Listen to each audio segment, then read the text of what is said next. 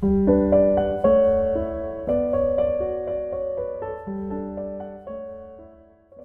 Libro di Cielo, volume ottavo, 3 settembre 1908. Gesù è luce e la luce è verità.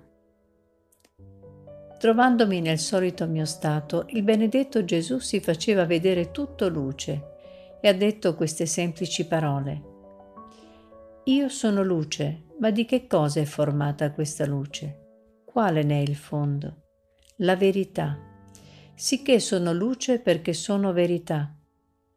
Onde l'anima per essere luce e per avere luce in tutte le sue azioni, esse devono uscire dalla verità dove c'è artificio, inganno, doppiezza, non ci può essere luce, ma tenebre, e come lampo è scomparso.